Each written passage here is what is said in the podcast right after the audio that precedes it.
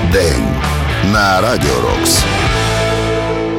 Сьогодні, 23 лютого, у 1952 році, народився гітарист гурту Аеросміт Бред Уітфорд.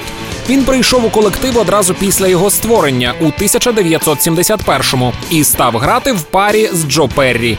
За всі роки, що минули відтоді, Бред вийшов зі складу Аеросміт лише один раз на початку 80-х. 1984-го Уітфорд повернувся в Аеросміт і більше гурт не залишав. Важлива дата, і це ще один день, що наближає нас до перемоги. Рок-день на Радіо Рокс.